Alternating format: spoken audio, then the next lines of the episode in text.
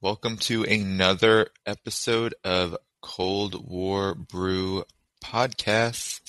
This is Danny Haifong, your host, and I'll just give a little outline about how I generally like this to go. I'll probably speak for the first twenty, twenty-five minutes and then reserve the second half of the program to discussion, questions, et cetera for those who are listening in live. So, for this episode, I wanted to just get right to it. I am beginning this show with more of a broad focus to introduce listeners to what this new Cold War is all about as we live through it and as we see its manifestations and consequences play out in real time in this moment of history. So for today, I wanted to focus particularly on this question of why China. And what I mean by this is that China is a particular sticking point in this new Cold War, a real focal point in this new Cold War. And one thing I have noticed over the last, let's say, six years or so since the Trump administration was elected into the U S presidency, there have been few commentators on the left, analysts on the left, willing to ask this question and answer it accordingly. So I thought it was important to center any discussion analysis of this new Cold War on China and begin that process today. So we need to talk about why China is such a focal point in this new Cold War. And what I mean is that a lot of the new Cold War really centers around China, is focused on China, and much of the aggressive aspects, the imperialist aspects, the warmongering aspects of the new Cold War are directed at China. And we need to understand why this is. And so first, the most popular conception, the most popular answer for why this is, is that China is, of course, an ascendant economic power. It is the second largest economy in the world in gross domestic product terms, and in purchasing power parity terms is the largest economy in the world. Now, many view this as the primary reason for why the United States has now paid particular attention toward China and has increased its hostility towards China. And this isn't necessarily incorrect. China is the second largest economy in the world in G D P terms. It is the largest economy in purchasing power, in purchasing power parity terms. And certainly, and you hear U S officials talk about this, you hear Joe Biden spend a lot of time on this, you heard Donald Trump spend a lot of time on this. Certainly, the United States' elite are concerned about China's ascendant economic power, its influence, and its growth. That cannot be denied. However, it's a bit simplistic to say that economic growth alone is the only reason why this new Cold War has come about. And what this lens, right, this economistic lens does is it zaps the politics out of the new Cold War, because the new Cold War is a political project, and the word war is very important to factor in when we're talking about China and U S relations. And so the economic growth aspect of it, while surely a matter of huge importance to the West, the United States' corporate elite, Uh, they surely do not want China to surpass the United States in terms of economic size.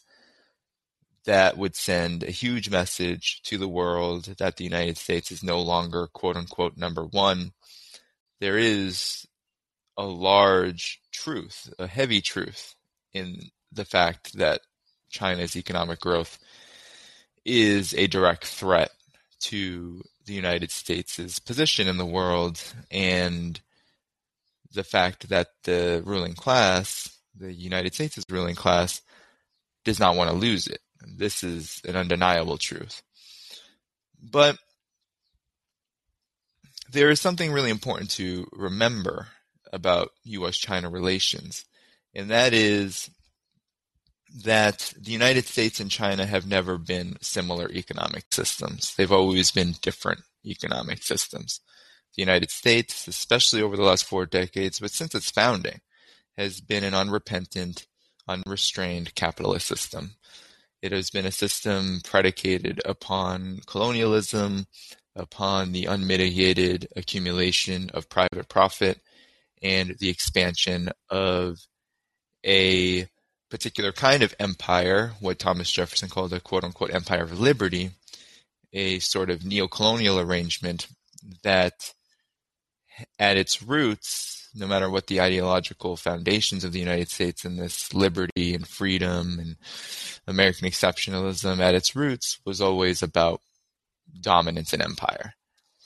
Now, China is a different system, and this is where we will spend a lot of time on this show talking about different systems. We're, we'll be talking about the difference between the U S and China.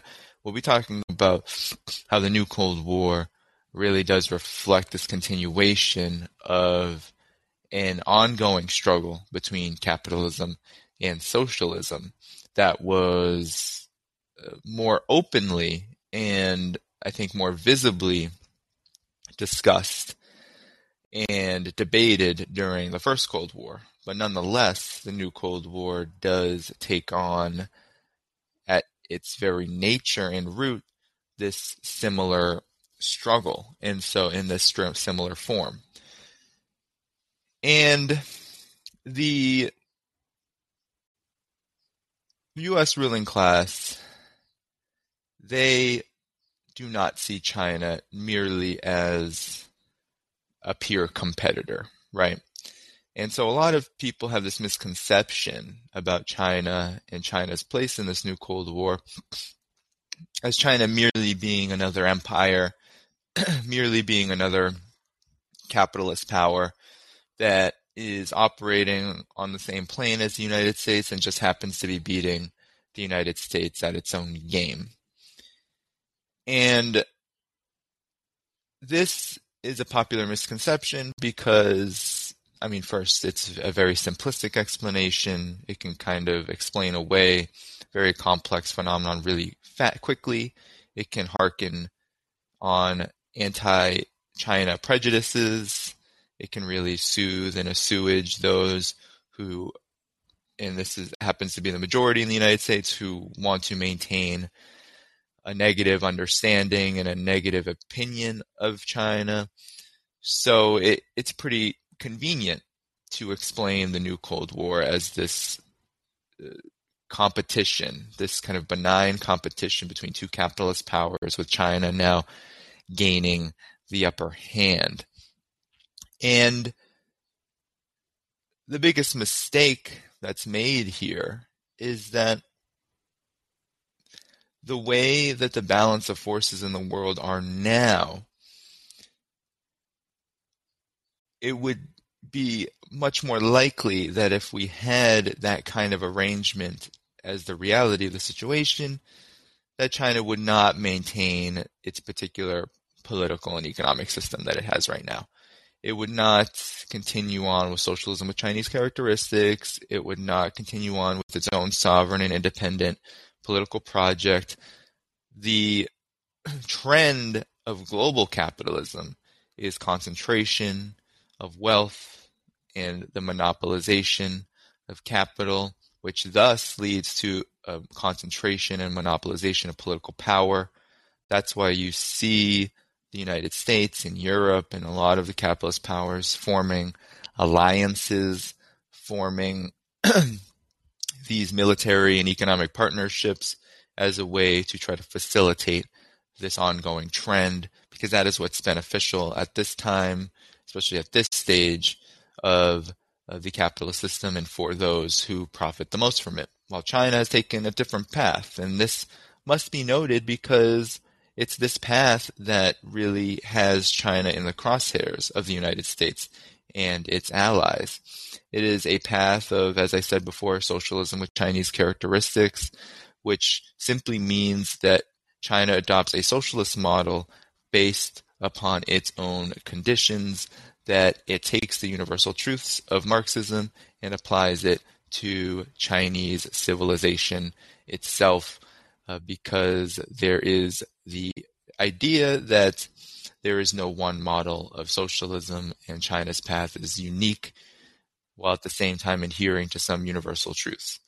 So this path has done quite a lot in the last forty or so years, right? In, uh, beginning in nineteen forty-nine with the Chinese Revolution, there was an overthrow of the semi-colonial and feudal uh, order in China, one that was dominated by foreign powers, the Western powers.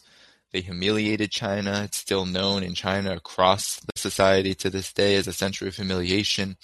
China was one of the poorest countries in the world. China had widespread malnutrition, widespread extreme poverty, widespread uh, life expectancy that barely reached the age of forty in nineteen forty-nine. Just really devastating conditions for the people. And so China embarked on its revolution. It was victorious in nineteen forty-nine, and the period of socialist construction began. And so that's when China entered the crosshairs of the first Cold War, right? It was blockaded for about twenty-two years.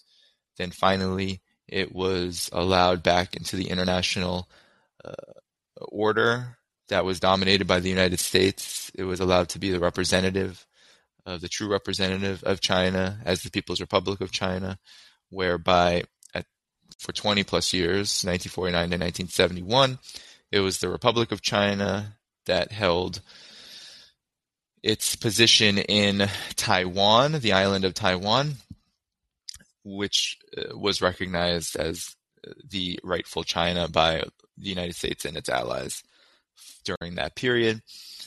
And so after normalization occurred, it was, you know, a long period in the seventies where, you know, it started with the meeting with Richard Nixon, the Shanghai Communiqué in nineteen seventy-two, and then finally relations were normalized in the late nineteen seventies between the U S and China. And that's when China was able to embark on reform and opening up, which allowed China to integrate into the global market economy. That's opened up a lot of opportunities for China in the realm of technological development and economic development, and led to this historic economic growth period where for ma- much of this period, I mean, China has been growing at about ten percent per year. And it only has been since the economic slowdown of two thousand eight that this growth period has somewhat declined, but still averaging between five to ten percent growth per year. And unlike in the capitalist West led by the United States, this economic growth was not contingent on the decline of living standards of working people. So eight hundred million people over this time from nineteen seventy-eight to about two thousand twelve, thirteen, eight hundred million people were lifted out of extreme poverty in China. And then finally, seven years later, the last ninety-eight million people or so who remained in extreme poverty also saw their conditions improve to the point where they were no longer in that position. So China effectively eliminated absolute poverty as the first underdeveloped, former colonized, former uh, feudal Uh, underdeveloped country to do so in, in history. And this all comes amid a rapid modernization of Chinese society, where now China is the leader in many key areas like renewable energy production and consumption, artificial intelligence, five G technology, quantum computing, all of these really important high-tech developments are now the home place in China, where China now leads in these areas. And so, of course, the opposite trend has been happening in the United States, right? Neoliberal capitalism has really gutted the economy. There is this relationship that's often brought up by observers, right? Where a lot of people say that, okay, well, what the United States did was it outsourced and it deindustrialized and it financialized, and that was beneficial to China. So really China is playing a role in the U S's decline. And uh, that is something that needs to be pushed back on, because we have to be clear.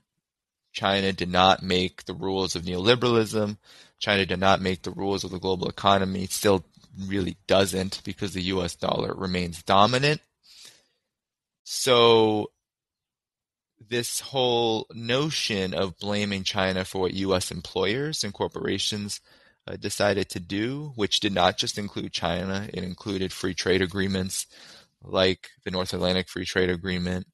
It included trade agreements that failed, like the Trans-Pacific Partnership, which was directed at China. It failed in two thousand seventeen because there was so much pushback against it, and Trump used that as one of his uh, campaign markers and was able to nix it.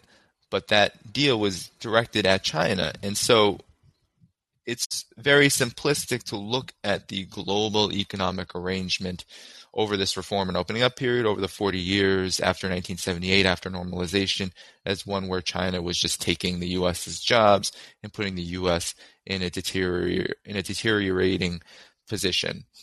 Uh, that just feeds into the jingoistic kind of anti-China racism that has become so commonplace in the United States and West, but did not begin in this new Cold War. It has long historic roots. And to really understand why China is a focal point here in the new Cold War, we have to understand that it isn't just an ascendant Chinese economy that is placing the United States on notice and and sowing fear into the eyes and the minds of U S elites and Western elites uh, across the capitalist and imperialist order. That's not merely the situation. It's that an ascendant China with a different vision for both domestic economic development and global international governance is a threat to the entire imperial project itself, the entire imperial project led by the United States. So one, China does not adhere to a Wall Street-dominated capitalist and imperialist model of development. It doesn't. And if it did, things like high-speed rail, renewable energy, this uh, huge investment in research and development, and also this huge investment that's being made in people, in infrastructure development, in jobs, in the raising of incomes and living standards, that wouldn't exist in China. And while the market certainly creates imbalances and certainly causes problems in China, the ability to balance these challenges with a renewed capacity as China grows to address these challenges is something that's unique to China's socialism with its characteristics, China, socialism with Chinese characteristics. The United States views that as a threat. I wrote an article last year, the summer of twenty twenty-one, I believe it was, where I discussed how the this big tech foundation called the Information Technology Innovation Foundation, led and funded by the biggest banks, the biggest tech corporations in the West and the United States, were sounding the alarm about China's investment in high-speed rail and how it was bad for high-speed rail itself. In this article, this report was very informative because it told us exactly what the U S elites and, and these Western elites are thinking. They are seeing that China's ability to protect the home market, to protect the people of China from the worst ravages of capitalism and neoliberal capitalism actually threatens the ability of the United States and the West from dominating these markets and sucking and siphoning all of the profits they can from them. So the reason why you don't have high-speed rail development, infrastructure development like you see in China in the West is because these neoliberal capitalists, these imperialists see that as merely a cost, merely wasted money that only cuts into uh, short-term profits. Uh, these investments require long-term investments and oftentimes won't bring private profit to anyone. So it's important to understand that it's these foundations, and I see in the chat somebody asked, it's called the Innovation, the Information Technology Innovation Foundation.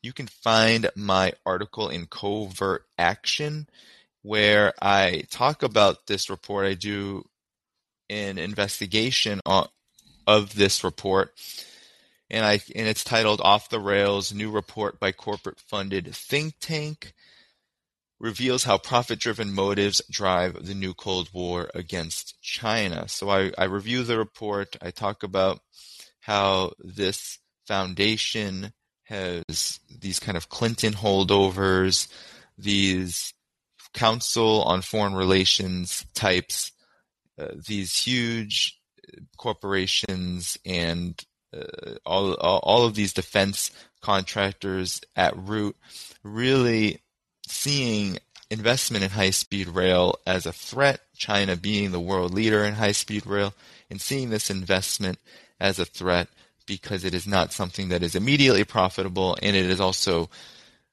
going to potentially divert investment away from what they want, which is fossil fuels, of course, military investment through defense contracting, and the like. So this is an important question, okay? Why China? Why China? And we have to get more into the differences between the United States and China to understand this. Joe Biden and Xi Jinping recently had a phone conversation, and in the readout of that phone conversation on the Chinese side, you can see that these differences between the two countries are acknowledged. However, the United States, unlike China, tends to view these differences as irreconcilable, as differences that must be confronted, right? Joe Biden frames the new Cold War as a struggle between democracy and autocracy.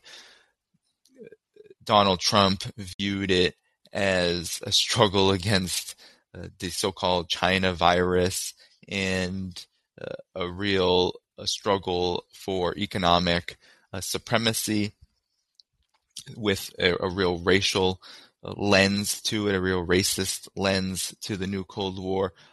But nonetheless, the overall agenda is the same.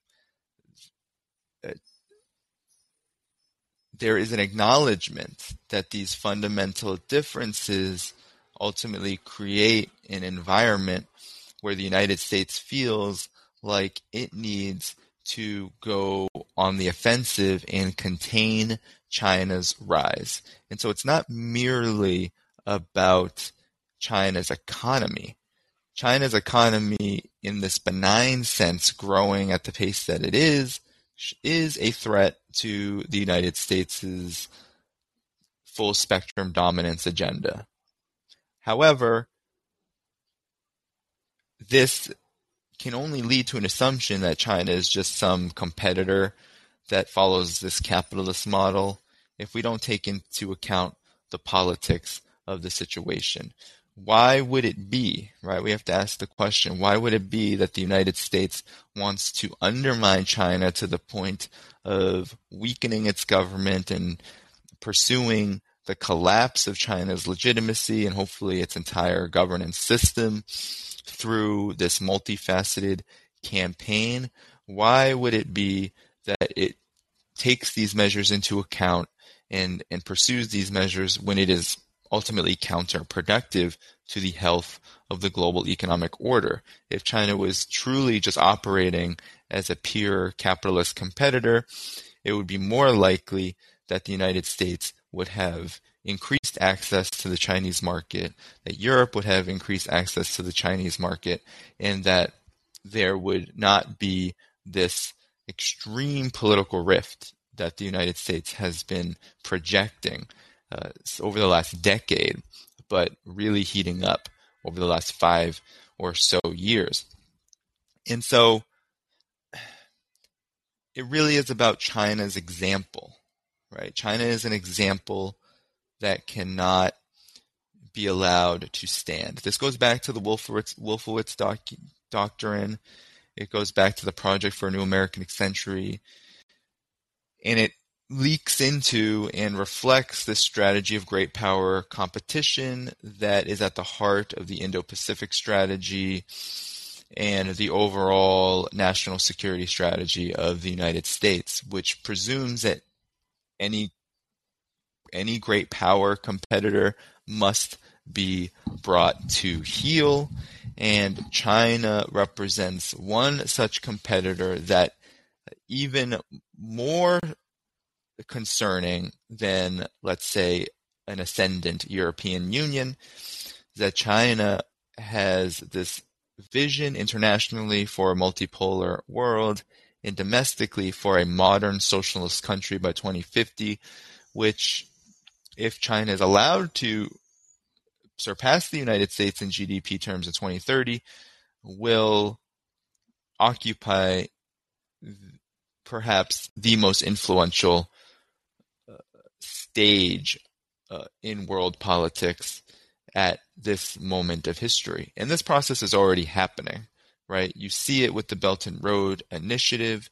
You see it with the ways in which Latin America, Africa, Asia are all moving toward China as a strategic partner, as a reliable friend, as a partner that will genuinely assist in development efforts to rid of extreme poverty and to bring peace up in the global order. It's this that truly poses a threat to the United States proper. And it's why this new Cold War exists against China. And this is just a brief analysis of it, right? There's a lot of details to be had. There's a lot that goes into this. But from all of these flashpoints, right? Somebody in the chat just said that there are Congress people trying to remove maps of Taiwan being part of the P R C, People's Republic of China. And this is the case across Washington. There is a move, right? Even as Joe Biden says that Taiwan is not, quote unquote, independent, and that he adheres to the one China policy that was outlined in the Shanghai Communiqué. Even so, the United States continues to pump weapons into Taiwan in the hundreds of millions and billions. And not only this, but continues to saber rattle and militarize the South China Sea and use Taiwan as this flashpoint for a broader war on China, which is extremely concerning given that what we know now from Daniel Ellsberg and what we knew during this period of the first Cold War is that uh, Taiwan was used as a potential launching ground for nuclear war against China. And if there is going to be a hot conflict out of this new Cold War, it'll likely be between uh, on this issue of Taiwan, which the U S continues to stoke. Uh, Mike Pompeo was just there uh, in the first days of Russia's military operation in Ukraine, trying to push for independence for Taiwan, and many see that as a move to try to provoke China into a similar military action on Taiwan, which, of course, ended in abject failure. But nonetheless, right, you have so many aspects of this new Cold War, and it doesn't just have to do with economic growth. If that were the case, the United States would take a singular approach and try to stymie economic growth as a means for regime change. But there is a recognition that China's economy, its government, are very much linked. Its political system, socialism with Chinese characteristics, is very linked to its economic development. The stability that China has right now, monetarily, socially, politically, in all levels of society, is linked to its political system. And thus, while the United States, even as soon as recent as a couple of days ago, says, no, we're not trying to change the system, all of its actions prove otherwise. From its human rights propaganda campaign in Xinjiang, around Xinjiang and Hong Kong, to the literal funding of organizations through the National Endowment for Democracy to escalate a propaganda war and pressure Washington to pass sanctions on China, like the Uyghur Forced Labor Prevention Act, which is a de facto import blockade from Xinjiang, Uyghur Autonomous Region, the westernmost province of China. Whether it's through surrounding China militarily with hundreds of military bases, hundreds of thousands of U S personnel, troops, and of course, uh, weapons of mass destruction, and Uh, whether it's through forming these alliances like the AUKUS alliance, the Australia, U K, U S military alliance, which promises Australia some nuclear submarines in like a couple of generations or something like that. But nonetheless, it's like AUKUS and it's uh, the Quad, right, with India, Australia, the United States, and Japan coming together to counter China, right? It's the passage of the America Competes Act, which directly states that China is this maligned influence in the world and sends hundreds of millions of dollars to the U S Agency for Global Media to promote uh, propaganda against China as a means to further this new Cold War, right? All of this is about both building a domestic case, building an atmosphere of war so that all options are left on the table. And there's a reason why the new Cold War on China has simultaneously occurred at the same time the new Cold War on Russia has occurred. It's because it is about stifling and containing any rising challenge, any any challenge to U S uh, imperial rule. Uh, and China is the is the biggest threat. And one of the big contradictions here is that China is called a threat for all of these ridiculous reasons, right? Very racist, right? China's a threat because of covid nineteen. China's a threat because it's stealing intellectual property, even though China is well ahead of the United States in nearly every area where intellectual property is relevant in the technological realm. Uh, China, you know, is a threat because it's, you know, it's going to spread its socialist and communist ideals. Uh, China is very explicit about not doing that, and its policies have been pretty clear in that regard. But the real quote-unquote China threat is the possibility of a socialist system being the number one economic power in the world, and we have to understand that dialectic And, and follow it very closely. We cannot decouple that dialectic, because what that does is it simplifies and negates what is really this world historic trend toward multipolarity, where Russia then comes into play, because Russia is no socialist economy. It does not have a socialist market economy. Some people call it resource nationalist. Uh, really, it... is, I think, it's like a capitalist economy with post-Soviet characteristics. Uh, the Soviet Union was not that long ago.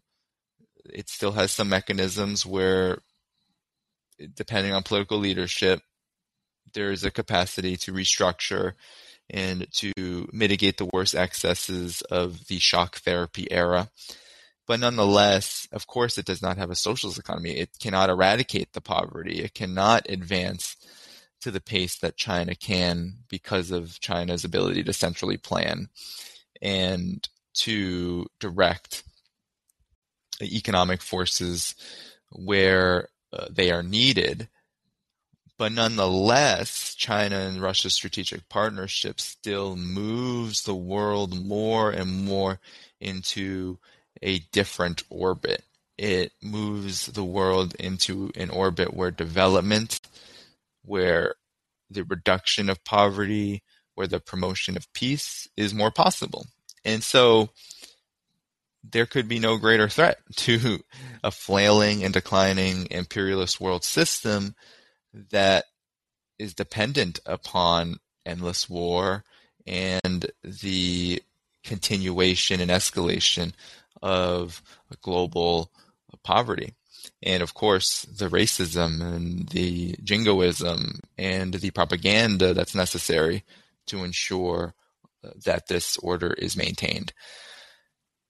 I mean, that's just a basic understanding of why China is a focal point in this new Cold War.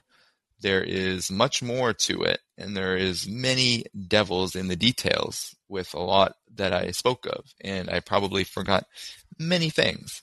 But nonetheless, I now want to open it up because I'm going to probably stay on for another fifteen, twenty minutes, but I want to open it up to any callers who would like to join the discussion, ask a question, whatnot. I see people entering in the chat. I don't know. So if you want to call in with the question, let's see. I don't see anyone calling in just yet. I think the room is open for call-ins, so please do call in if you so choose, and I will take the question that was written in here. Let's see. Yeah, so the live chat is open. Okay, here we go. Yeah, we got we got callers. All right. Oh, wait, we got a lot of callers. All right. So I'm going to take Peter first. Peter, you can unmute yourself. Yes, sure. Good afternoon, everybody. Uh, Danny, big fan. Uh, recently recognized your, your work. Uh, uh, first, qu- I have a question. Your name, Haifong, uh, could you tell everybody uh, the the meaning of that, uh, your, your name? Sure. So my name is one that I chose as a pseudonym, and I chose it because during my political process, as I was getting into independent journalism and activism and really pursuing socialist politics and trying to understand them better. Uh, I do have Vietnamese roots, so I started to do a lot of reading. And Haiphong is a port city in Vietnam that was a stronghold of, of both the National Liberation Front and the Vietnamese Communist Party. So I chose the name because uh, that city actually was just devastated by U S bombing campaigns, in particular the Christmas bombings under Richard Nixon. And so I decided to, to adopt it. And I believe, and I can't speak Vietnamese, unfortunately, but I believe in the Vietnamese language, it is spelled differently, and it actually means liberation. So I believe that's the case. At least that's in my cursory research. But that's why I chose the name. So I appreciate the question. Thank you for calling in. Um, I will invite Hussein as the next caller. Hey, Hussein. Looks like he dropped out. He's back. Uh, okay, Hussein, I think I, I'm putting you in. You can unmute. Oh, hey, Danny. How you doing? Hi, I'm good. Um, How are you? Good, good. Thanks.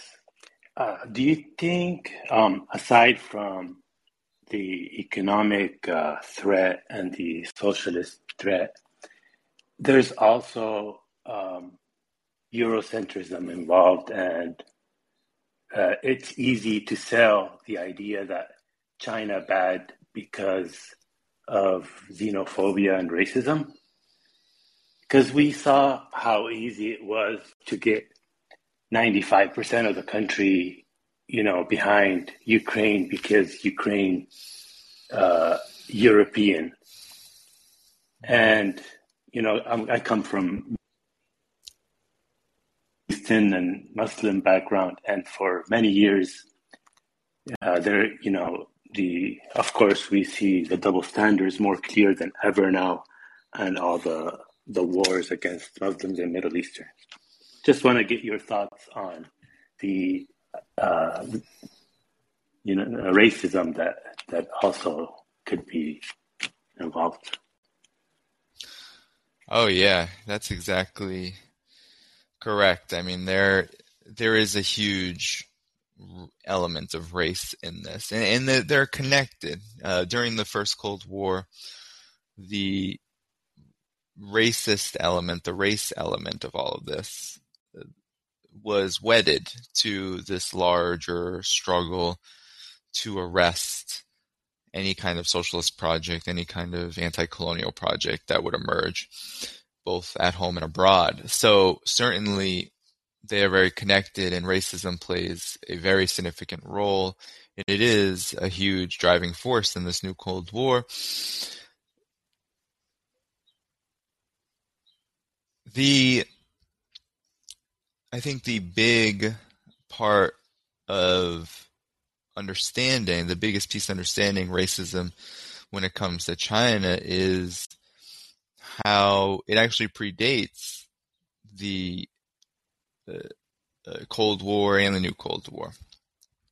And it wasn't, of course, until the Chinese Revolution that the racism against Chinese and the racism Uh, toward Asia proper uh, really took on this anti-communist characteristic. But uh, during the middle of the nineteenth century, uh, this yellow peril phenomenon as a form of racism just exploded because, one, the Western imperialist powers were engaging in the plunder of China.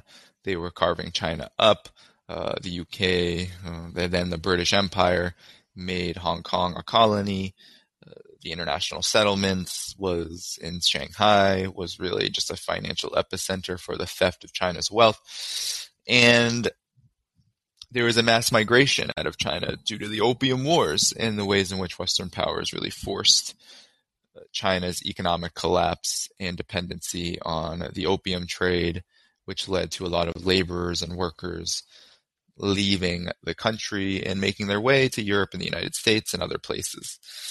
And so they were then scapegoated. These workers were then scapegoated as coolies and other uh, really derogatory and racist terms and framings in order to justify their brutalization and super exploitation. And so it starts there, right? The Exclusion Acts and the violence toward uh, Chinese migrants.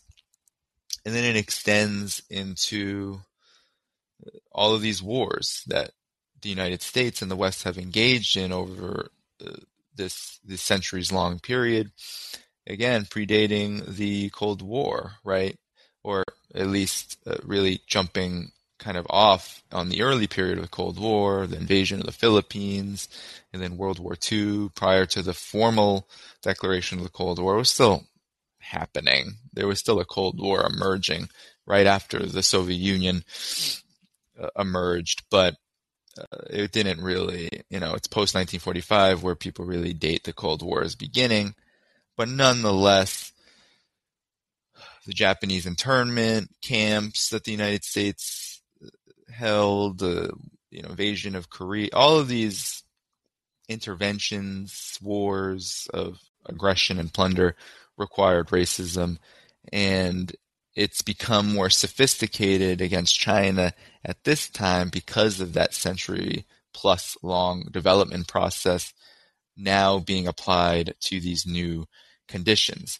Now China is both this incredibly powerful, quote-unquote, like monstrous, it's like a monstrous entity, right, seeking to undermine and delegitimize the U S way of life and the Western way of life, but also it's this extremely dehumanized, incompetent kind of uh, dictatorial state where uh, it can both be, right, you have the far right saying it can both release a bioweapon like COVID nineteen, which, you know, it can create a whole pandemic and release it onto the world. So it's it's extremely effective. But at the same time, there are others who say, no, it was just an accident. It's happening behind China's back. And and China just was just that incompetent and, and didn't know what it was doing. And so, you know, it's like this, no matter how you explain the whole China bad, as you said, Hussein, this whole China bad scenario phenomenon, no matter in what area, it always leads to China and the Chinese people being dehumanized in some way, whether it's them being equated to a virus, whether it's them being just robotic pawns in this human rights nightmare, whether it's uh, Chinese scientists, like under the China Initiative, which just ended, but the Department of Justice was red baiting Ch- uh, scientists of uh, Chinese descent, racial profiling them and threatening the ruination of their careers based on just their mere relationships with China, Chinese academic institutions, right? A complete affront to the academic process itself, but nonetheless, right? It always leads to China being viewed in this inhumane light as an entity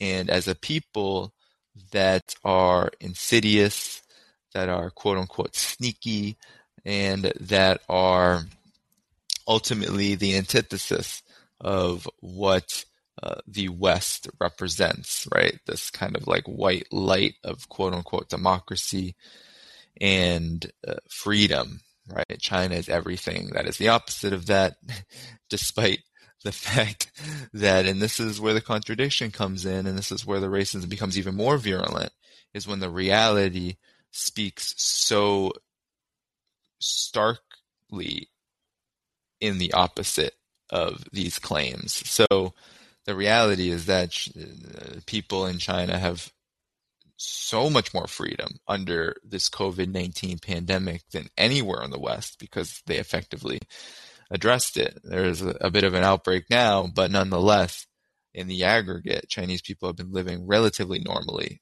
for almost two years now, uh, since April twenty twenty, versus the United States and the West, which their economies and social life have been ravaged by this pandemic. And so that even leads to more of an impetus. I think that's why we see this anti-Asian racism, anti-China racism kind of exploding. It's because there's more of an impetus to demonize China when now you have China on the rise. China is no longer this quote-unquote sick man of Asia.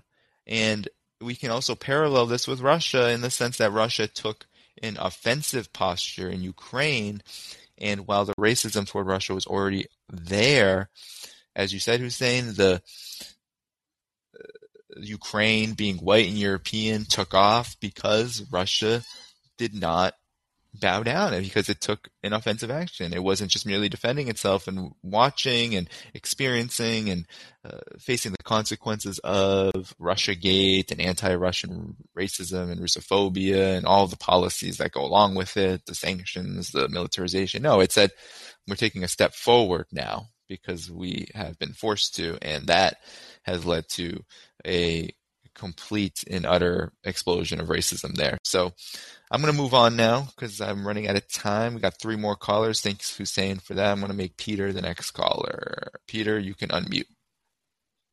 Oh, I appreciate it. Uh, Dan, Danny, I just want to bring one more thing up. Uh, I called in uh, Katie uh, Halper. Uh, uh, show last Sunday, I brought up this uh, a map. I'm not sure. I think all the callers, uh, uh, listeners here probably can be interested, uh, may be interested. It's called the uh, Moral and the Political Chart of the Inhabited World. It's dated eighteen twenty-six. So it's called the Moral and the Political Chart of the Inhabited World. What Hossein just brought up about the, you know, the root of the uh, colonialism, actually, I believe it is from that chart. That particular chart still is the world order according to the Western civilization. Uh, so if anyone get a chance, just Google that. And that explains everything, the, the the colonial war, the Korea War, the Vietnam War, and the Ukraine-Russia war today. And uh, so, you know, I just want, uh, I, I got a pretty good uh, reception last Sunday when I brought this up uh, to uh, uh, Katie Hopper's uh, listeners. So uh, just a little suggestion. I think it's a, good for your Why China, this topic today. Mm. Why China? If you go to see that chart, you will know why China.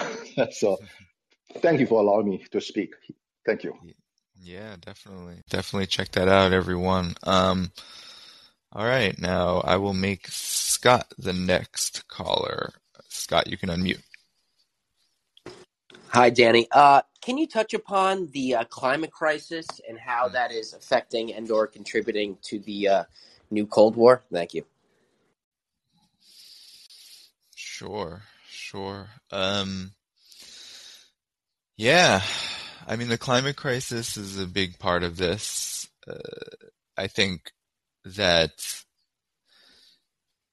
what climate change has really done is it has presented a problem that all countries really need to cooperate around, and they need to put political differences aside in order to do that.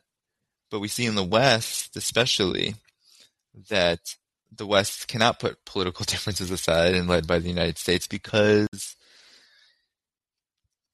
I mean, politics is profits, right? Without the without the politicization of these issues, then there's a risk that the this system of profiteering will be questioned. And so what the United States has done is it has, with its Western allies, it has projected, right, all of the causes and reasons for this climate crisis onto China. It has tried to blame China for the process of climate change. And this is a particularly convenient thing to do, since China does happen to, at this very moment today, emit the most carbon emissions out of any other country.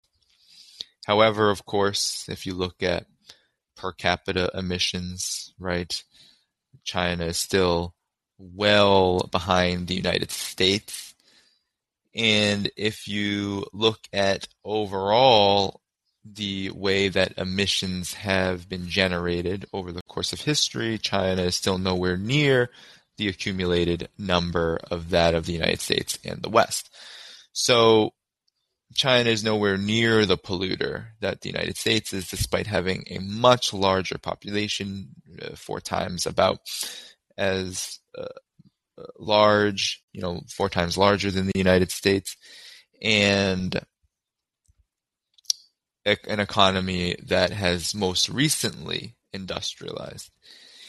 And I think what's striking about the climate crisis, right, is that China has taken a very proactive role in, despite having, right, almost this, I think, historic justification, which a lot of underdeveloped countries and neocolonial countries have. They've been kept in poverty. They've been kept from the mechanisms and technologies that actually do help raise the standard of living.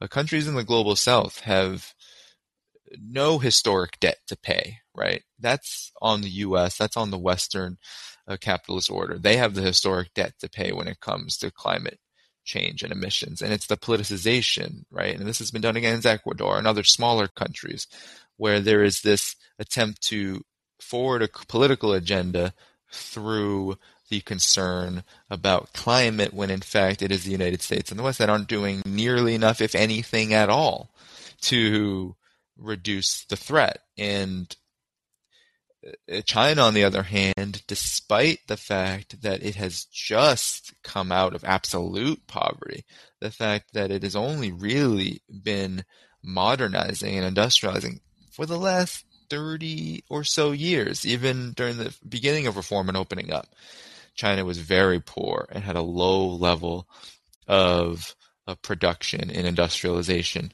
It really wasn't until the nineties and the two thousands, beginning in the two thousands, that China's industrialization started to move full steam ahead. And even then, with all of the talks about pollution and the issues that come with that, all and, and all the other issues related to climate change, China has made a huge impact in uh, being a leader in reducing emissions. It has really cleaned up its air, is really invested in the technology and renewable energy that's needed to reduce emissions.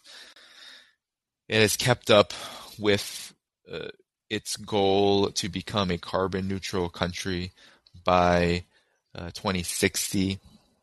I mean, it has done a whole lot. When I was there, right, you see just how, yeah, they're ninety plus percent of China's public transport in the form of uh, buses is electric vehicle. You see most, uh, in a lot of cities, most of the cars are electric.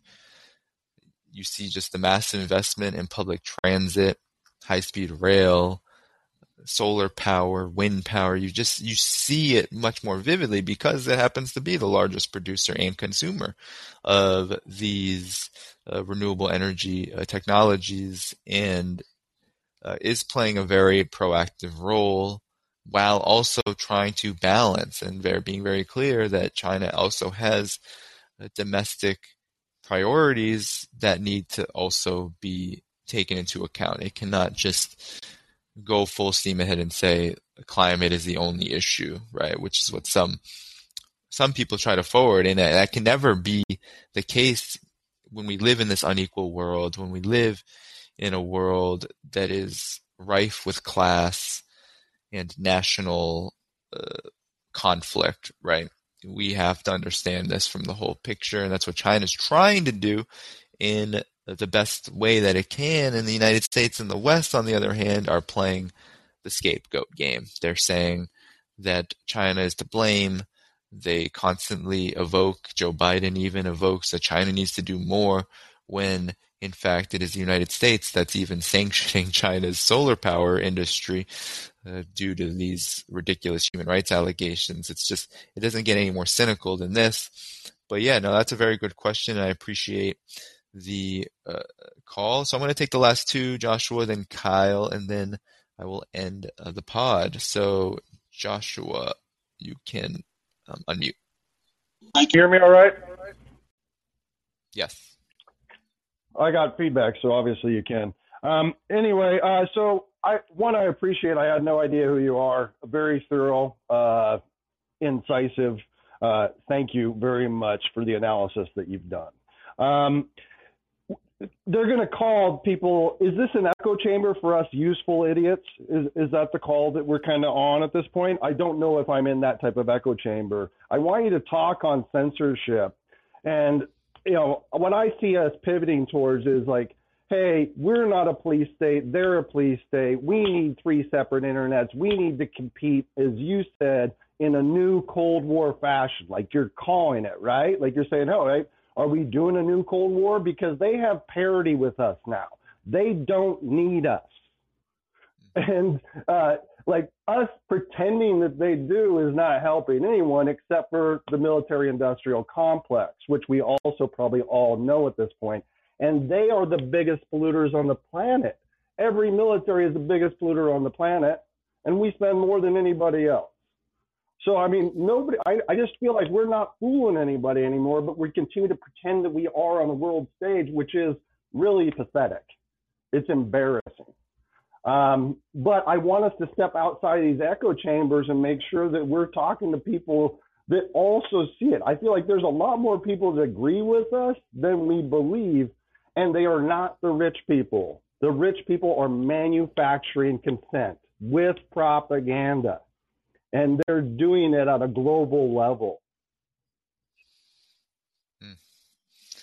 Yeah, no, thanks, Joshua, for that. That's that is so true. I, I think, I think you you hit the nail right on the head there, and we do need to talk to our fellow working people and and, and those ordinary people, some of whom may be taken by propaganda, but a lot of whom are just not feeling any of this, not really trusting any of this, and so it will. It is our duty to ensure that we are talking to Uh, our fellow uh, colleagues and, and people uh, who do not occupy the seats of power, because that's that's where the change is going to come from, and that's how we're going to get out of this mess. So thank you so much, Joshua. Um, Kyle, last caller, you can unmute.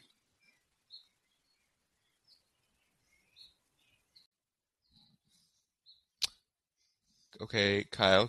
Um, I don't know if you're able to... Hello? You, sorry. Can you hear yep. me? Yep. Excellent.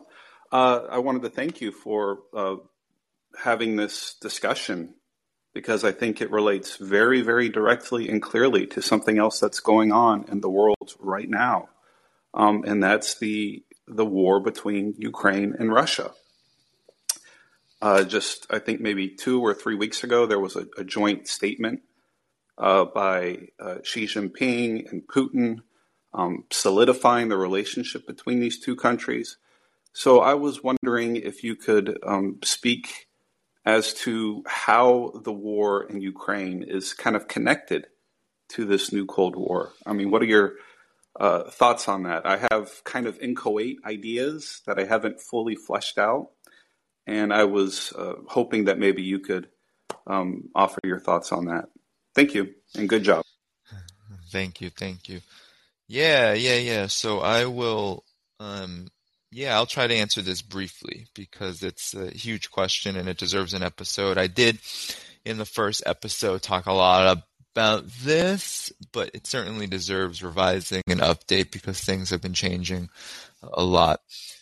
So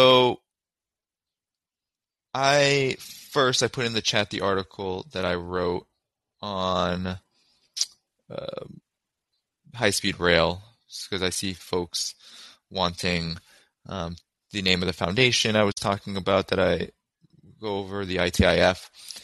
But yeah, back to your question. So the Russia-Ukraine war and how it relates to the new Cold War. So many, many, many answers to this.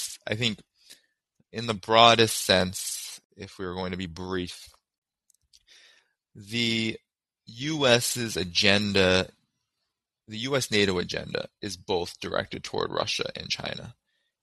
And the war on Ukraine, which has been a war that the United States has backed in Ukraine for the last eight years, the civil war, the overthrow of the government that precipitated it, was about both Russia and China. So primarily, of course, principally, it was about continuing this encirclement of Russia. It was about continuing the process of asserting NATO dominance surrounding Russia.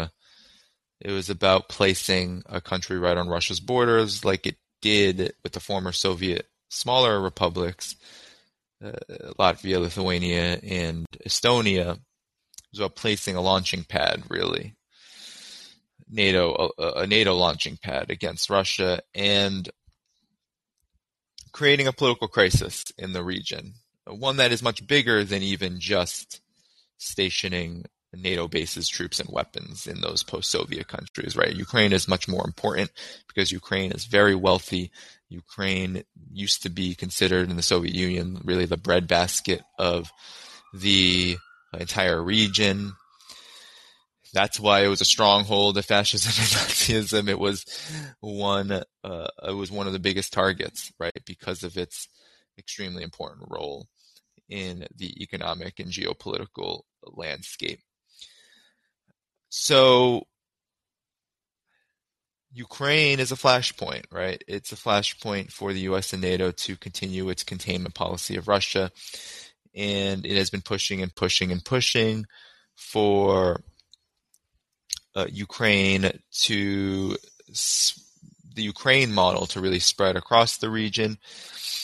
And that was a direct provocation against Russia. And while we couldn't have predicted it, because I certainly did not, uh, Russia finally, after so long, said, no, this is this is not acceptable. Uh, we are going to take matters into our own hands because, as is characteristic of Cold Wars, things like diplomacy, things uh, like mutual respect and cooperation end up eroding quite fast. And that's what's happened between the United States and Russia. Once seen as this potential vassal state that can't could be plundered, right? That's what Russia was viewed as after the Soviet Union fell. It quickly became, after Vladimir Putin's rise to political power, an inconvenient country, one that was hell-bent on asserting some level of sovereignty over its political and economic situation. And so that's why you had a new Cold War just explode against Russia. But it was also against it was always also always always against China as well, because these are parallel developments. The uh, Ukraine model, the Ukraine crisis that has been precipitated by the U S and NATO, is also a way to pull China in to a conflict that they hoped, and this is why you're seeing, right, Jake Sullivan, Stoltenberg of NATO, and uh, Jake Sullivan, the National Security Advisor, and Joe Biden himself say, hey, China, you need to take care of your issues. You need to uh, come in and intervene on our behalf to control Russia, right? It's all about trying to scapegoat China as the problem here in the Russia-Ukraine conflict. But even more so, that what's relevant about this and what's relevant about China with regards to Ukraine is that China is a huge trading partner of Ukraine, and China's integration model economically through the Belt and Road Initiative is very much aligned with Russia's model of, of integration. Their strategic partnership shares a lot of commonalities, not entirely, uh, but and surely Russia's designs and leadership over things like the Eurasia Economic Union, it's a little smaller than China's Belt and Road Initiative in scope, but the general premise is, is the same. It's about integrating regionally. It's about connecting Eurasia economically. It's about lessening dependence on uh, the dollar, on U S-dominated finance and infrastructure and development. And so anything that the United States does anywhere in Eurasia factors in China. It is both China and Russia's capacity to develop stronger relations with Europe, right, in the E U, which is also part of this. So it's all part of this a domino effect. If the United States can isolate Russia, then the hope is that it can also isolate China. That if it can bully the E U into dropping relations with Russia economically, then maybe it can do so with China. It's a profound miscalculation, but nonetheless, there's a reason why the national security strategy of the United States targets both countries, Russia and China, and there's a reason why these countries, Russia and China, have been uh, attacked and have been provoked in parallel by the United States and the West, rather than separately, right? Rather than at just different moments in history. They occupy, while they have different systems, they occupy a particularly important strategic shift in world relations, which is really what all this new Cold War bluster and uh, orientation, this policy orientation is all about.